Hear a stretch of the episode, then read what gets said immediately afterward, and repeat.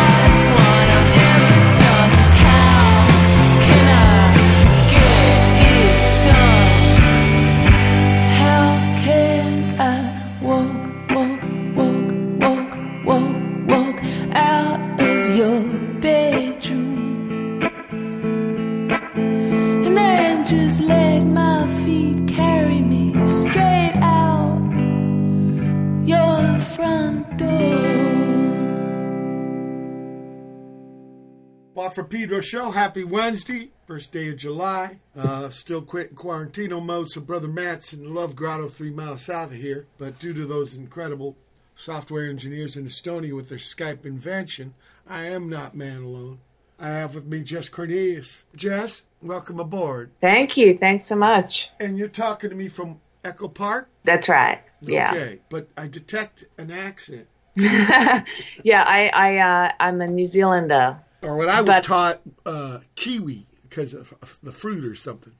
Uh, yeah, or the bird. Probably the bird. Or the bird, or the bird. yeah, yeah. Um, I first saw Right. that bird on uh, shoe polish when I was a boy. We used to have shoe polish, huh? And there was a kiwi shoe polish. Yeah, I didn't realize that was a, a an exported uh, item. I didn't know it was exported either, but it was like kind of a puck sized case. No, I know it well. Yeah, Yeah. okay. Yeah. You'd rub it on and buff it up, and yeah, that kind of thing. Wing wingtips. I should tell the people what we uh, first heard. It was John Coltrane doing Consequences, and then uh, you with the kitchen floor, which I think is your single, right? Yeah, yeah, that was uh, the sec. uh, Well, there's there's been another one since then, but yeah, that was the first single. Okay, but I, I want to go. I want to go before that, Jess. What is your earliest musical recollection as a person? Um, I the first song I remember hearing um, consciously is was at a at a like a barbecue and with my parents. I must have been really little, and it was um, Last Christmas by is it I don't know if it's Wham or if it's um, George Michael, but uh, yeah, that you know the song. The last Christmas I gave you my heart, and the very next day you gave it away. You know that that song. He's Um, a great singer. He, he he lived for a while in Southern California. Sorry, what was that? He lived for a while in, Southern California. In Ah, fact, he no had a way. famous incident in a public bathroom in Beverly Hills. Oh, that was Beverly Hills, right? Yeah, I remember hearing about that. Yeah. But you know, the, it's very sad, you know, because we, we we lost him, but incredible uh, singer and musician. exactly. So, yeah. so your early is a Christmas song is what you remember at, at a barbecue. Oh yeah, because south of the equator, your seasons are opposite. Yes, yes. It's Christmas is always summer, so yeah, it's a, it's the beach and eating outside. Yeah, I know because I did a a few of those. We called it the big day off because it was like five, gigs in three weeks. But the big day out was this festival, and that was the first time I, I was to Auckland and stuff like that. yeah, yeah. That was a huge festival for us. You know, that was our only festival, so Sure. that was a big deal. So yeah, um, So in the house you grew up, were, were you in the big town? Were you in Auckland? No, no, I, I never lived in Auckland. I, I grew up in a town called Ngaruawahia, which is um, is it's in the North Island because you know New Zealand is two islands, and it's in the North Island. It's sort of in the middle um, on the east coast, and it's yeah like a tiny town. Um, Kind of rural. um, it it was it was kind of a bit of a how do I explain it? It, wa- it wasn't. I guess there would have been farmland around that, but the town itself was. Um, I think the reason we lived there was because it was it was near another town called Hamilton, where my dad worked um, on the hydro power station there. But it, there wasn't a lot going on in Ngaruawahia. It was kind of a sad um, it was a bit of a sad place. Um, we we were there, I think, because yeah, Dad was working in the town nearby, and we got um, we had like a, a bunch of um, we had kind of a, a largish bit of land, I think, for not much money. So it was it was cool, you know. But we moved.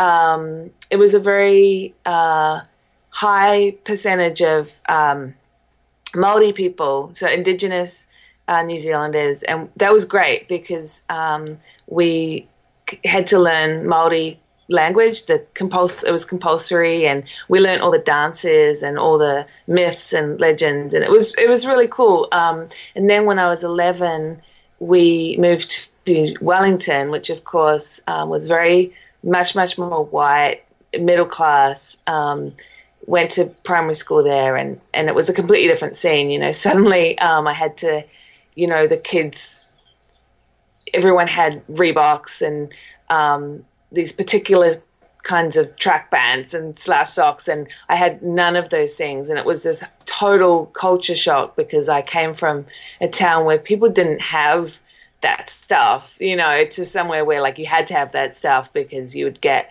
pushed against the lockers and told to, you know, like oh, yeah, yeah. Children are, are are so kind to each other. The William, oh, really there's a kind. William Golding Yeah. book called The Lord of the Flies that kind of talks about that. Yeah. Was the house you grow up in? Was there music? Yeah. Well, we didn't have a television for a really long time. Um, probably till I was about 14 or 15. So um, we always had music on and the you know you would choose the music for dinner. Like we always sat at the table and and had dinner at the table and there would always be music and there'd be music on in the mornings like sunday mornings or so yeah and you would you know choose the dinner music and someone would choose the morning music and yeah it was always very my mum also had a guitar lying Yeah, around I was going to ask you. Were there were there instruments? There was a guitar. yeah, just just a guitar. So my mum was a kindergarten teacher when she was when we were li- really little, before we were born, and then uh, so yeah, she had a guitar lying around, which I tried. I, I tried to get lessons when I was eight. I think I was eight, and it was I was in a, like a class that was too advanced. I sort of gave up. I didn't couldn't understand any of it, and then I started again. Uh, I had a primary school teacher. yeah, I was going to ask was- you in school. Was were Yeah, You were you in so- the choir or the like the marching band or shit like that? Well, primary school, in primary, well, primary school is what I guess I'd call. So when I was probably ten, I started playing guitar um, a little bit because we had a teacher who taught us, and then um, and then when I went to high school in Wellington, um, yeah, I took music, but it was pretty stuffy. It was like, you know, I felt a little bit adrift because a lot of the people who took music had grown up learning piano and they had this theoretical background, and I never had that. I never learnt piano. I didn't have a grounding and theory at all. So uh, I struggled a little bit with you know that side of things, and and there was a choir. It was kind of our, our high school was like had this really fancy choir that um, you had to audition and everything, and uh, I don't think I got in. um, I think I played trumpet in the orchestra. I was pretty good at trumpet, like not the theory part, but I could get you know all the really high notes. Um, Yeah, because a lot of it's the lip. People That's it, yeah, and- people think it's the valves, but it's actually the lip. If you think about a bugle, it don't even have valves. That's it. Yeah, it's all about the pressure. So you can play one, you know, one fingering and get ten different sounds. Right, right. Jess, um, can I ask you, what was the first record you bought yourself? Um, the first record I bought myself, there were two on cassette, um, and I remember it was like you know for my birthday or Christmas or something. There was a store called the Music Man, local music store, and one was um, Paula Abdul. Um, that's it might have been a single actually. It was um, it was it was that song straight up don't tell I me know it's she she uh, me helped- forever oh she oh, helped uh, oh. organize the cheerleaders for the Los Angeles Lakers. I know about it, Paula Abdul. yeah yeah yeah what was so the it other one? it was one of her singles and then the other one was Wilson Phillips oh um, yeah, the the Beach Boy, uh, Brian Wilson. Yeah. yeah. yeah so I obviously John started off Phillips. Started off on a bit of a pop band um What about the first gig? What was the first gig you saw? The first gig I saw, um, well, the first gig I saw, not really of my own volition, was uh, I went with my grandmother to see Dionne Warwick. Ah, Uh, she can sing. Yeah, can sing. um, so that was that was kind of funny. That's a good Um, first gig. You know what my first gig was? What's that? T Rex. That's pretty nice. Yeah, that's a bit cooler. Um, Everybody says that. Look, I want to play um, No Difference. Okay. And it all feels harder than normal. And you can't believe it's happened again. So you concentrate hard on your breathing. Cause it's easier than feeling what you feel. Heaven and hell is only a concept.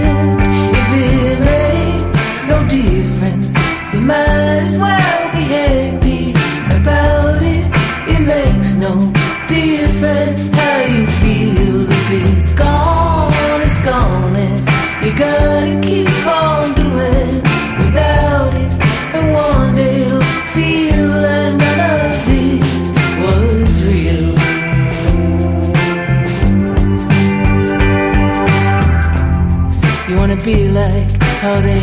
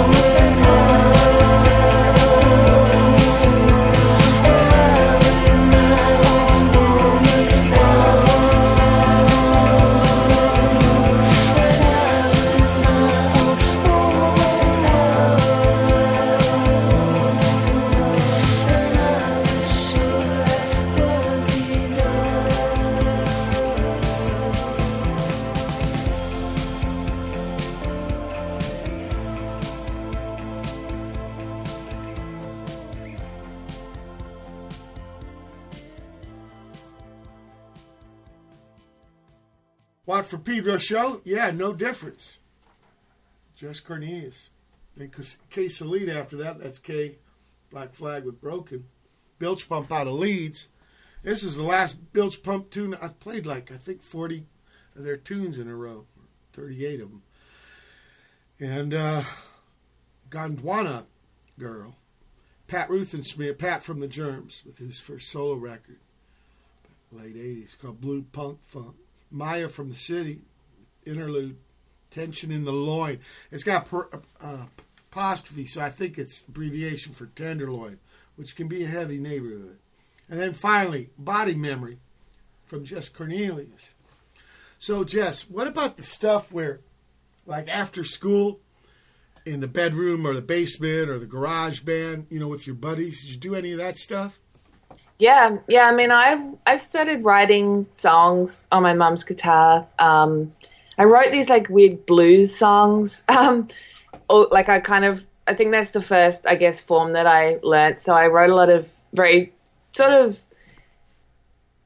traditional sleep, traditional sounding blues stuff. I was listening to um, a lot of like Muddy Waters and um, and I was also listening to Nina Simone. Um, and like my parents had these records, and then in high school, I also uh, was when I was at 15, I was dating this guy who was really into um, all these old um, blues artists as well as like Neil Young and things like that. So we started writing together um, and we had a band. We had several bands. When I was 15, I had this terrible band called Sitting Pretty, which is a terrible name. And we entered, they, there was this thing called the Rock, the Rock Quest.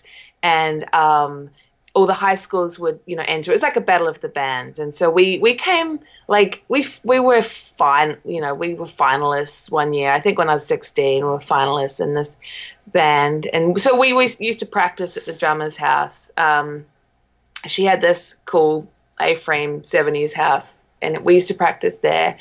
Um, in her bedroom, I think.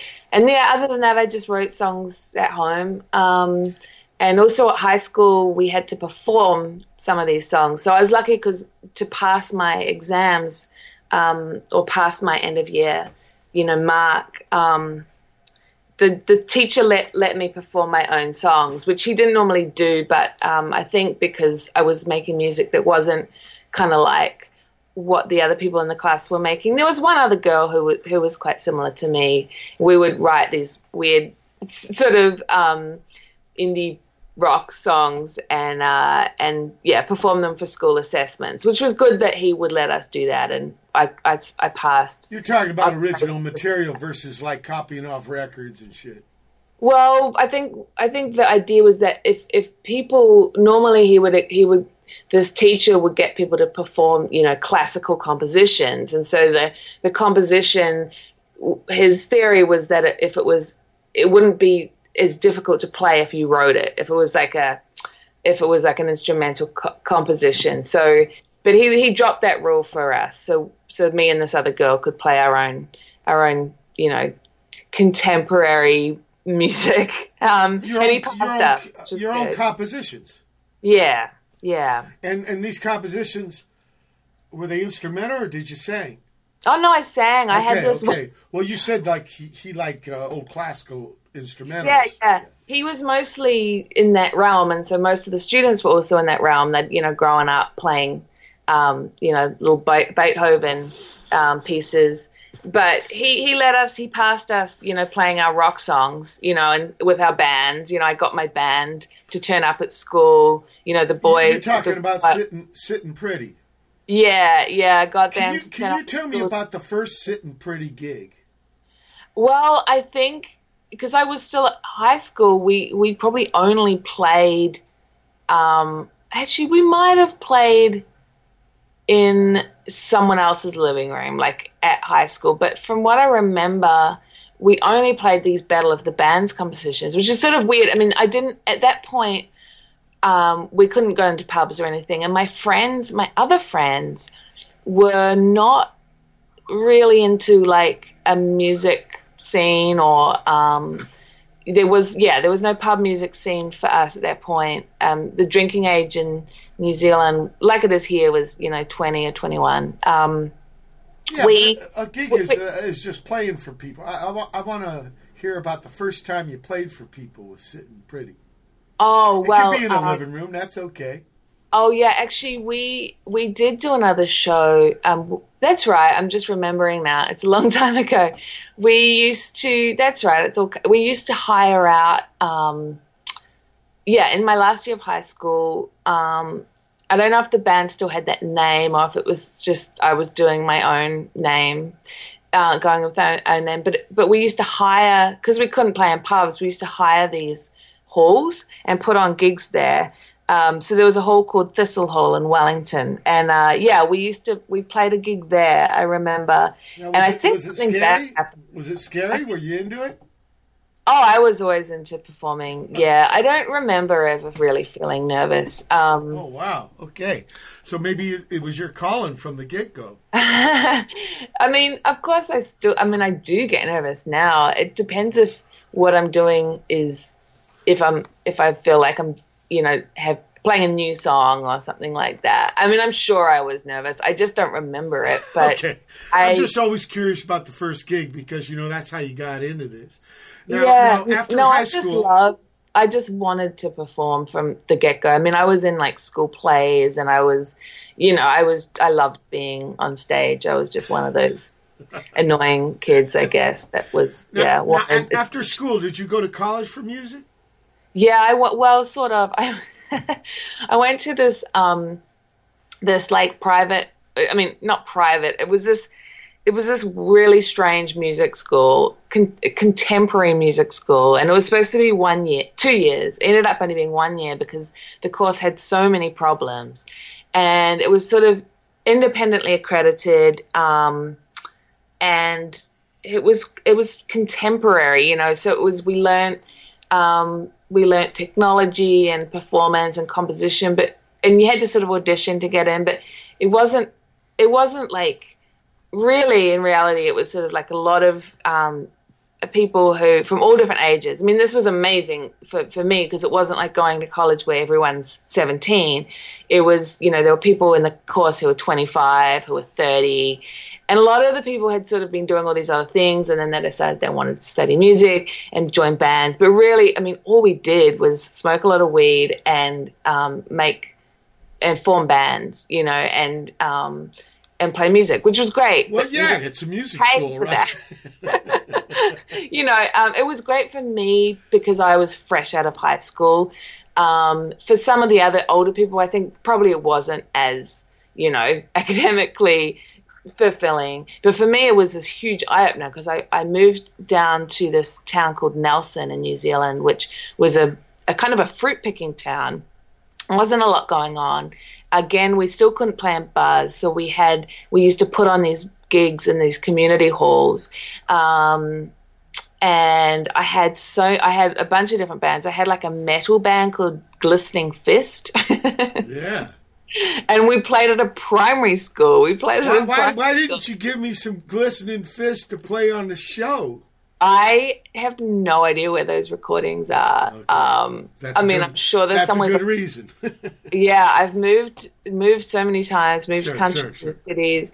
But yeah, I had a metal band called Glistening Fist, um, and then I had a band with this friend of mine called F. I don't know why ETH and why that name existed.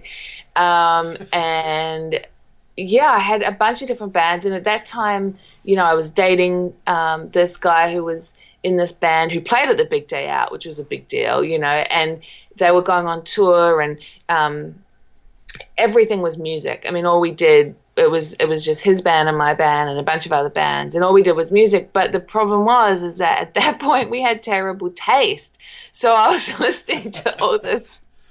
Were you aware of? Can I like- ask you, Jess? If you aware Yeah. of Flying Nun Records?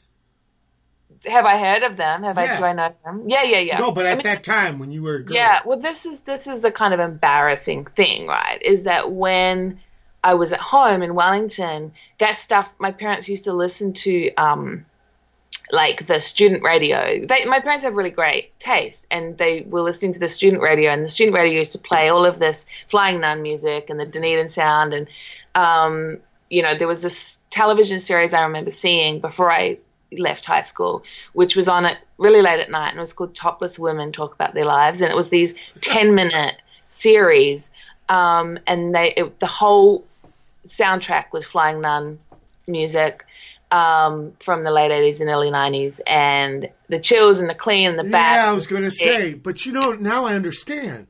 If it's your parents' music, it's kind of an inclination for the children want to have their own thing.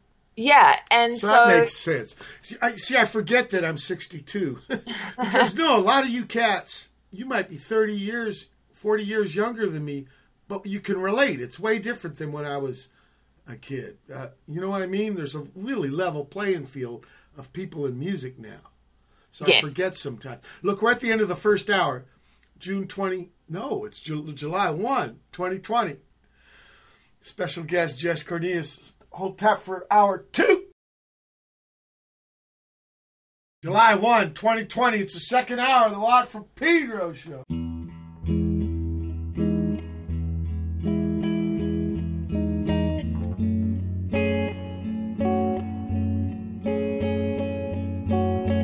You and I don't talk about what happened anymore.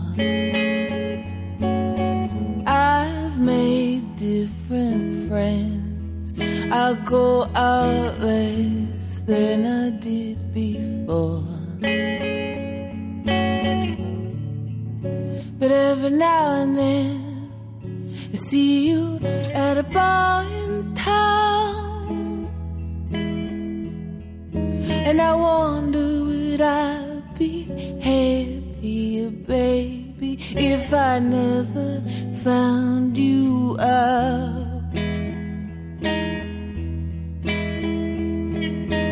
Cause I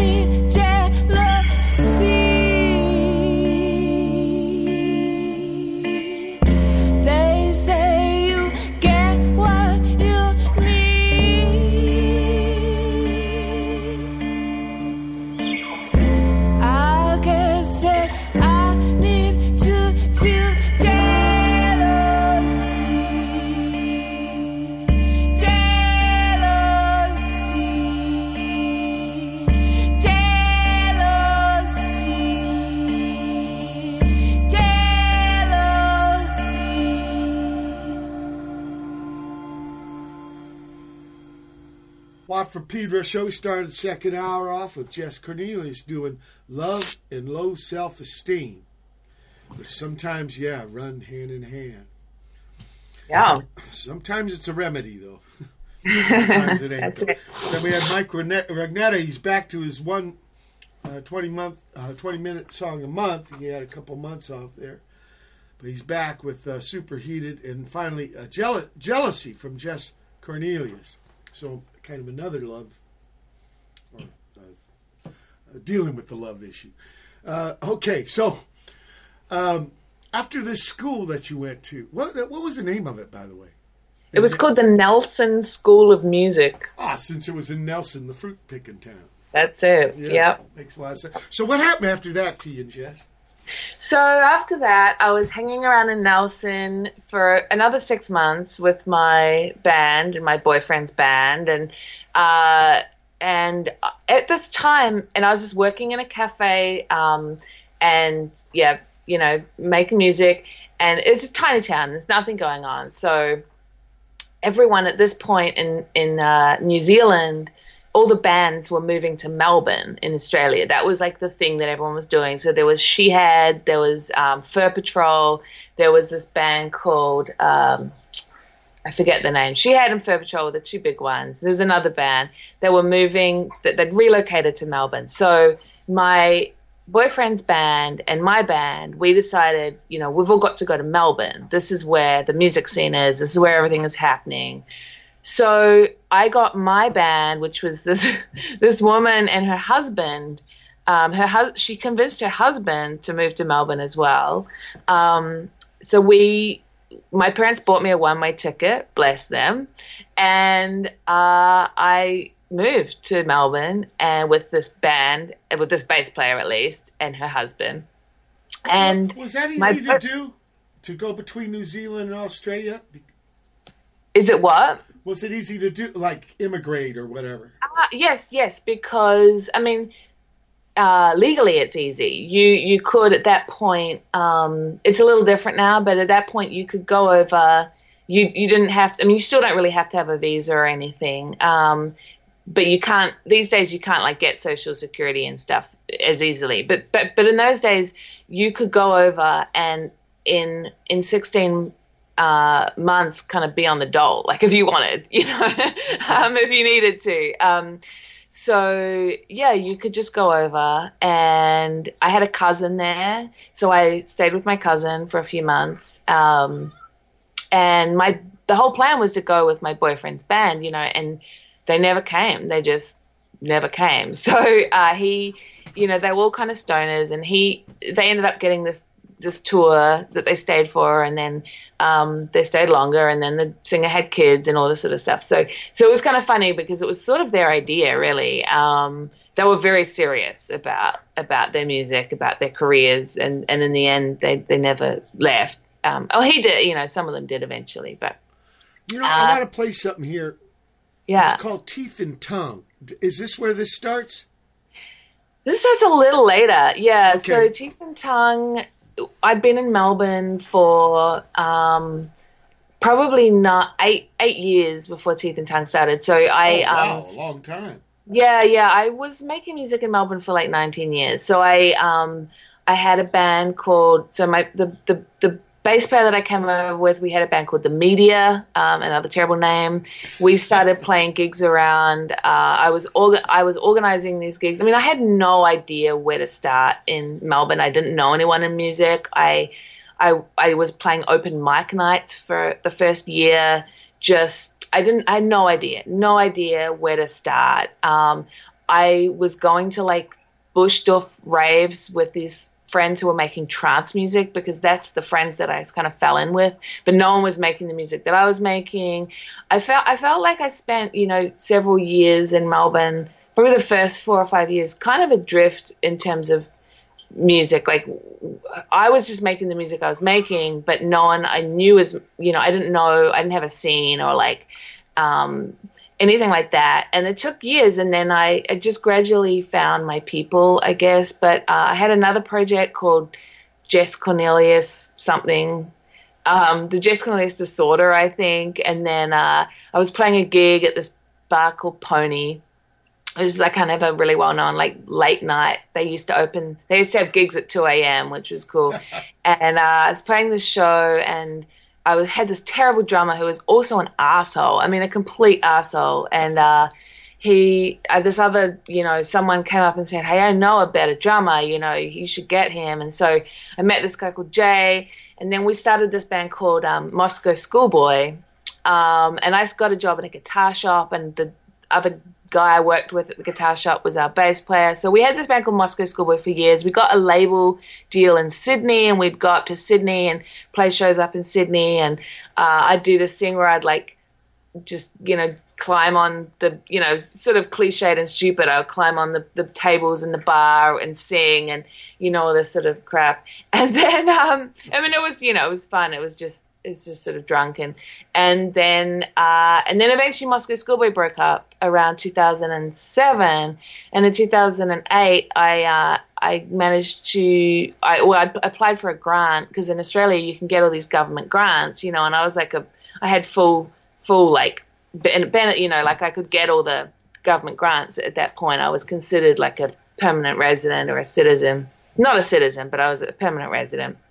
So I applied for this government grant to make a record, and I got like six thousand dollars at that point to make this record. And so I made it. So that was when Teeth and Tongue started. I was I, it was a solo project, and I was already making. I had a, a version of Logic.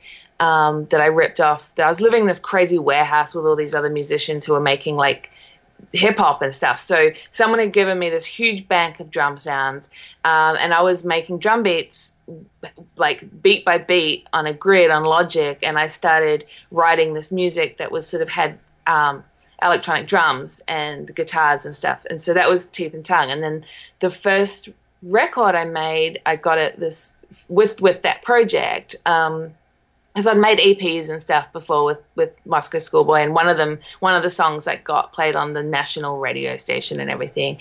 And then, yeah, Teeth and Tongue um, was a solo project, but the producer that I ended up working with, he was a great producer, but he wanted to put everything in that I'd done as real instruments. So I'd kind of been using all these kooky, like synthesized sounds and fake drums and weird, like fake Rhodes and stuff. And he wanted to replace them all with like a real Rhodes and a church and real drums and everything like that. And it was cool but it ended up being a, a really different record than i think i wanted it to be. But that was the first record and um, that did okay. You know i got a song on a bunch of radio I want to play uh, callback. mm-hmm. this is much later teeth and tongue but it's still that same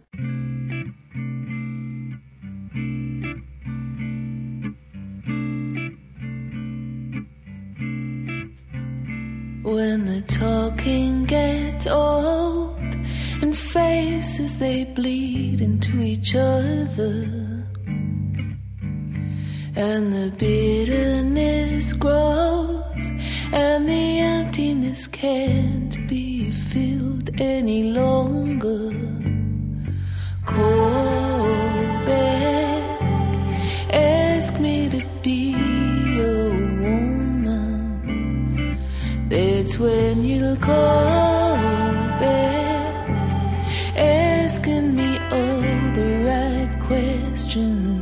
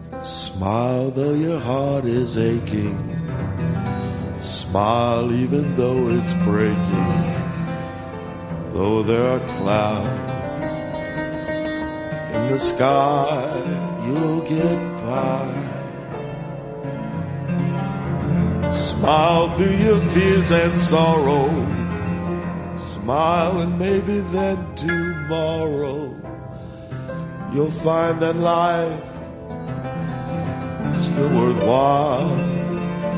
You just smile. Light up your face with gladness. Hide every trace of sadness.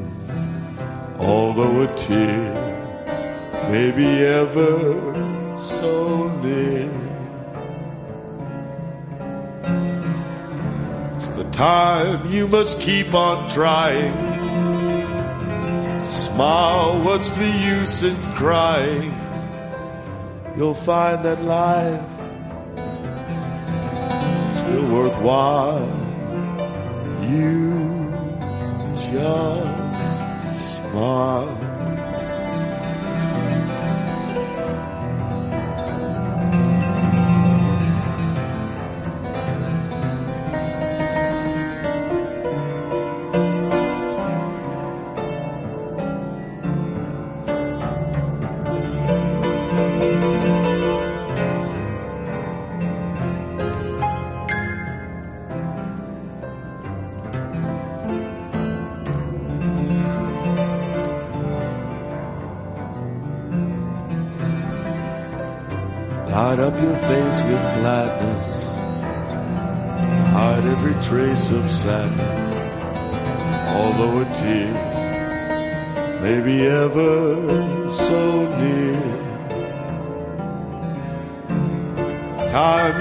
Keep on trying.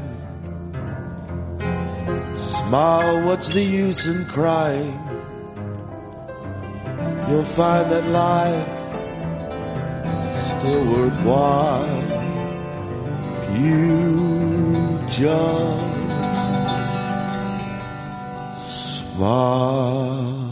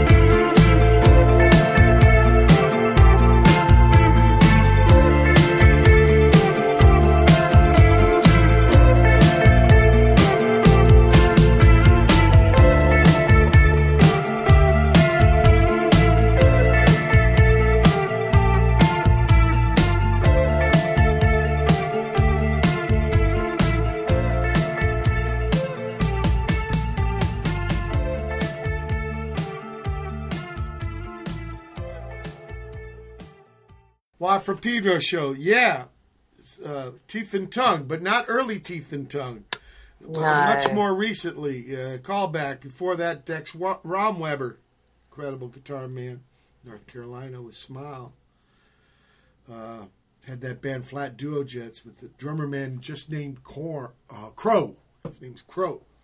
Uh, Ill, these four ladies from England, gave me their CD after a gig once at the, what was it called, upstairs. God, the, the, the boss was a lady. She had all these bourbons. But anyway, that's Kremlin. God damn. It's a great place to play. so like the the quietest is there uh, if you know this website and they're located there but after that uh, Thor & friends out of austin with resist round eye out of shanghai guess who's coming to dinner hey judge and then finally do harm from teeth and tongue so solo band gets a big helping hand from a producer Mm-hmm. but you kept the you kept this project going, uh, evidently. Yeah, yeah, we lasted, made lasted longer than the producer. Definitely. Well, it, it, it became kind of so I put a band together to play the record live. Um, so it became kind of a live band thing. And then um, the second, I think uh, we then, so we had a live drummer, and then I kind of s- stopped using the live drummer and we were doing shows just with a 505 drum machine, you know, a Roland 505 drum machine and a guitarist and a bass player and me playing guitar as well. So two guitars, bass player and a uh, Roland 505. And I had this guitarist called Mike Reguero McAlvey, and he ended up being in the band for the rest of the time that it existed. He was very in, in, instrumental in the in the sound of the record, um, sound of the band. Sorry, in the end, um, he played a lot of. Um, he was kind of came from this real '90s grunge um, noise kind of scene. What was the big band? Silverchair. No, well, that was earlier. That was when I was a teenager, That's and that nineties, right? That's like that was 90s. 90s, When yeah, I think but- of grunge, I think of uh, Silverchair. But then I also met a young guy. He's still going. Wo- Wolfmother. Oh yes, I forgot about that band. Yeah, yeah. Yeah, which was I, I liked a little better. And I, Yeah. in fact, I got to meet this guy, Andrew, and great cat. Look, uh, Jess, we're at the end of the second hour. T- uh, Twenty, uh, no, first of July, twenty twenty. Uh, people, special guest Jess Cornelius. Hold tight for hour three. July 1, 2020. It's the third hour of the Watt from Pedro show.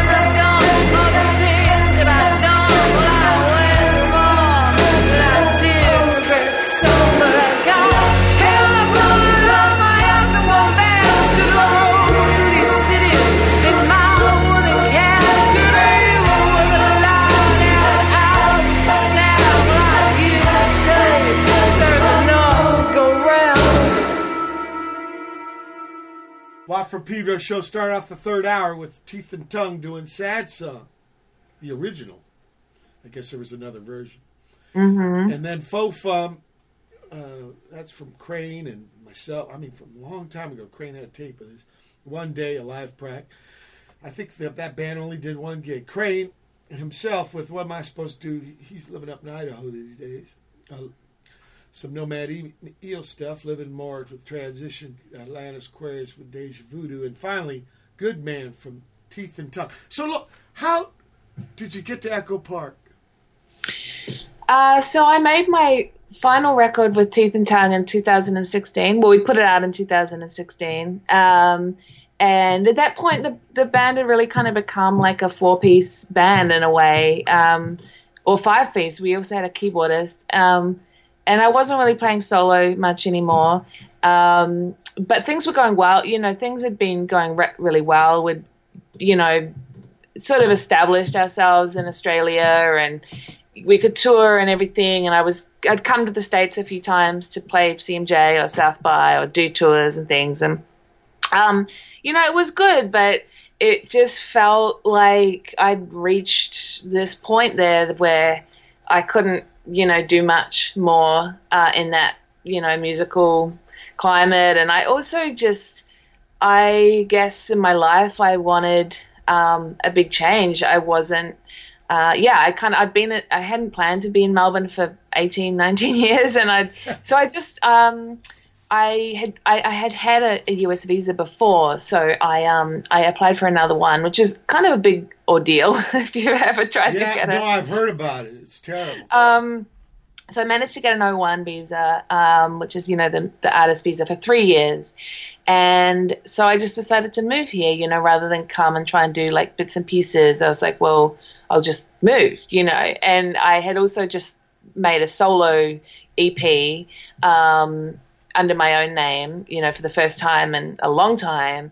So I'd put that out, and I had, you know, a bit of, bit of publicity happening in in the US and things. So I, I just moved over, and um, and I, and I also got a tour with Paul Kelly, which is who's like a this you know Australian artist, and so I came and did a did this big US tour with him on his bus, um, 24 states and then just and then just stayed um, for a few months in LA and, and thought, well, I'll just see if LA is where I want to be, you know, rather than like New York or whatever. And when I went to New York, everyone was like, hey, it's a great city, but don't move here. You know, it's really hard to move here, like to live here. When I went to LA, everyone was like, yeah, it's a great city to live, you know. So I I decided on LA and. Um, and I loved it. You know, it was a weird place initially. It's it's compared to a place where you know I've always grown up in places I can walk around very easily and uh, you know walk from A to B, ride my bike from A to B, not be very car reliant. So yeah, it was a it was a shock. But the people I met initially were just.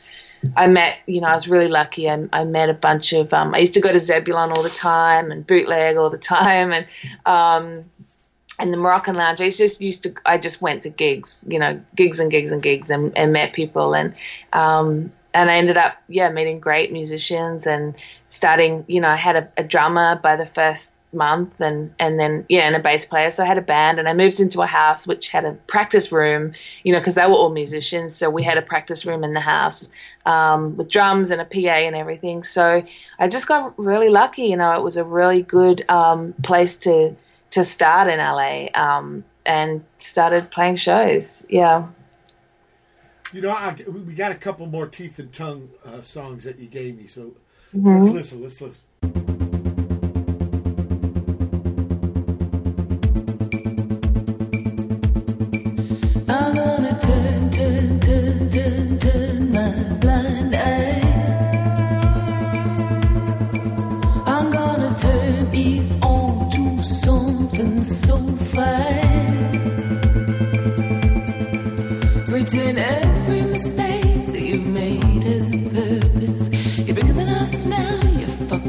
It was.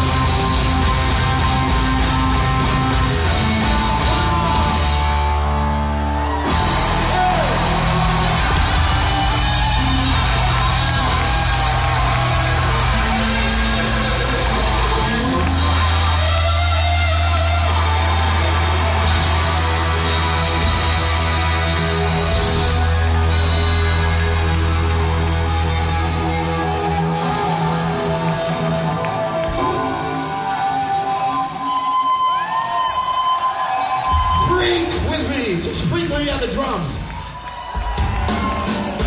I'm fucking freaking out. I'm freaking out. I'm freaking out. I'm freaking out. I'm freaking out. I'm freaking out.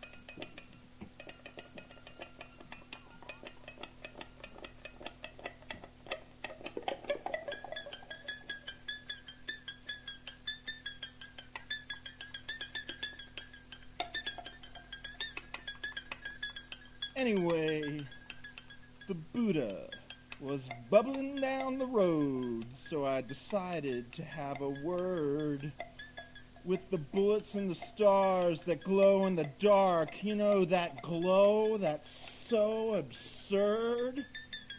Yeah, the Buddha was bubbling on down the road, so I decided to have a word with the bullets and stars that glow in the dark.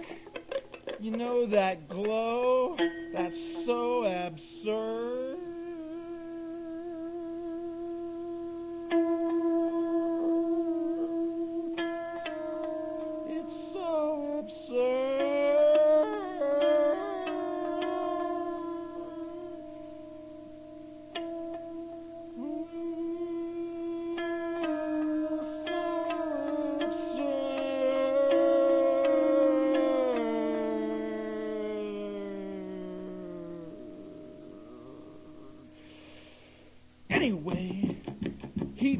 To the suns, passed on the ammo, kept running his mouth while I stood there going, but, but.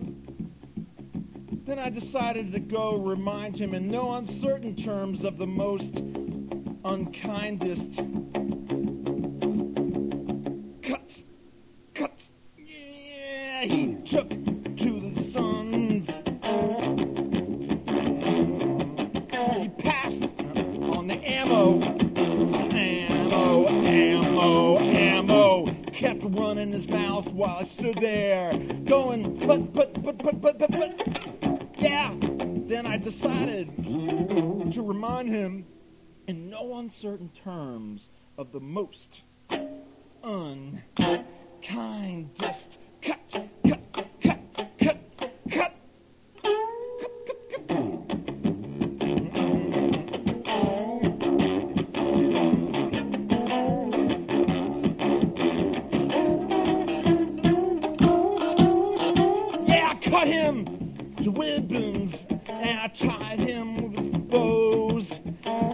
I reached up and honked his little red nose. Just a reindeer, just some clown, just another know-it-all fool. I took on a stroll.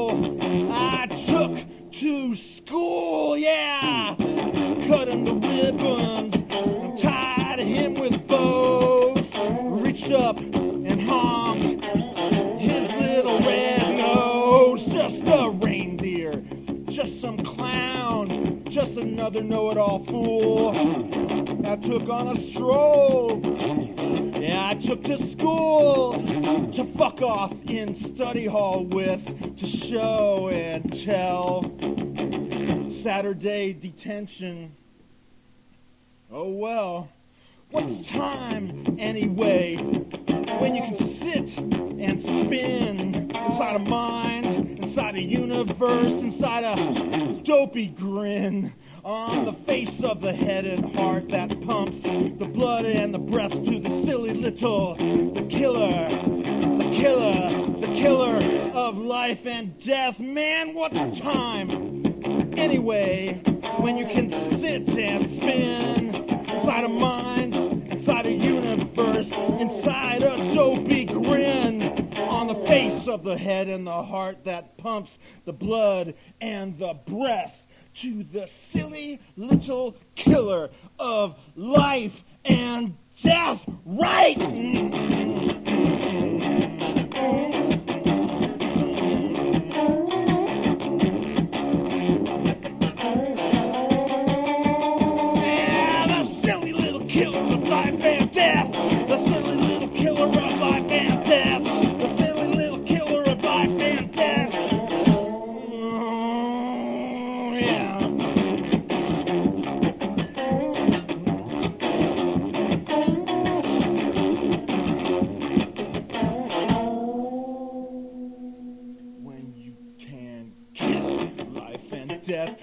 You can kill life and death.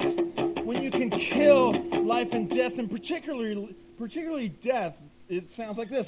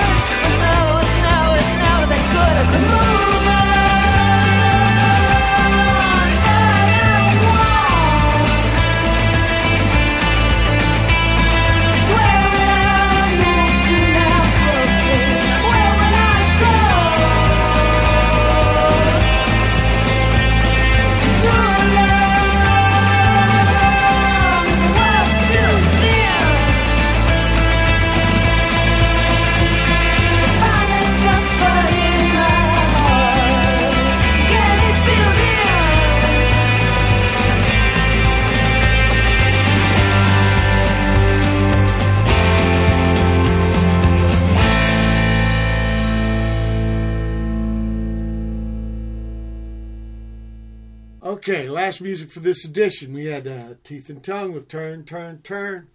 Uh, Iggy and the Stooges, live in Tokyo 2004. This is I Want to Be Your Dog, but the double dog. We used to play, in these days, for some reason, we would play I Want to Be Your Dog twice. So the second time around, Iggy would call it the double dog. Brother Steve would play exactly this. Uh, OMFU, which is Old Man Fuck You out of Knoxville, Tennessee, with that silly little killer of life and death. Uh, Mike Baggetta and Henry Kaiser. Mike Baggetta living in Knoxville. Henry Kaiser up in Santa Cruz when he ate skin diving at, at uh, Antarctica. Uh, shorter duet from June 2020. Uh, Groove Crater Method has Brother Phil up in Big Bear with Meanwhile Under the Rainbow. And finally, Cupcake, another original version from Teeth and Tongue. So, what's your next plan, Jess? Uh, well, I I have a one week old baby now. it's probably uh, to raise the baby. sorry, The next plan is probably to raise the baby. raise the baby. But I have, you know, I have this record coming out on on uh, the twenty fourth of July, so it's all happening at once. I still wanted to make one more video. Um, I don't know if that's going to happen. I have like two weeks to make a video. Um, but we'll see. So um, we'll see how how she goes with the next couple of weeks of her life. Um, and I plan to tour. You know, when we can tour again, um, with probably with with my daughter. So uh, it's going to be a challenge. You know, it's going to be different to every other sort of musical phase of my life. Um, but the the record, you know, that I'm about to put out, I feel like is you know, I'm excited about it and there's there's people helping me out and there's you know, I feel like I've kind of invested in it. So I want to follow through with that as much as I can and play it live and um yeah, I, I feel good about it, but it's definitely going to be a different a different yeah, a different situation this time around. But I you know, I I, I never ever intend to stop making records. So um That's or touring them, you know, really. Where, where can people find you on the internet? So, well, I mean, everywhere, I guess. Um, you know, it's, it's just on the on all the streaming platforms. Blah no, blah but, blah. but is there a Jess Cornelius website? yeah, there is actually. Thank God. Yeah. because that's like having your own fanzine. There's no middleman, right? No filter. Yeah, You can put your flyers on those other telephone poles. That that's okay. But to have your own, I think that's important. You know. That's it. Yeah. Okay. So jesscornelius.com. Right. Easy. And people, Yeah. it's it's got one L because a lot of Cornelius has two L's. God. Yeah. Right. Yeah. Didn't know that. I did because I was searching around. Oh. And uh, yeah, more conventional ways too, but you're unconventional. Look, look, look I want to ask you if somebody young, like a young woman or young man, or even your daughter, wanted to get in this music racket, what kind of advice would you give? Um, I mean, I'd say do it for sure, and uh, just have. Um, this is gonna sound terrible. Have low expectations in terms of what you think the you know the world is gonna give you, but do it for your own reasons. You know, because that'll you'll keep going forever if you're doing it because you just love making music and because there's a lot of shit that comes with it you know as i'm sure you you would know you know there's it's not always easy and it's not always rewarding and there's a lot of free work that you do all the time. But if you just feel compelled to keep making music you just keep doing it. So uh you know and eventually people will get on board i guess. Yeah, I always uh, tell myself whenever you play what you're invested in the next time you play. yeah that's it yeah And not all payment is from the coin. that's it that's exactly right that's exactly right Jess, it's been a big honor to have you on the show. I wish Oh, you likewise. success with the new music, and you, Thank yeah, and uh, raising the family and everything. I mean, it's great. It's great. Thank Yeah. you so much. People, It's been the uh, Ju- oh, you're quite welcome. July 1, 2020 edition of Watt from Pedro Show Everybody, keep your powder dry.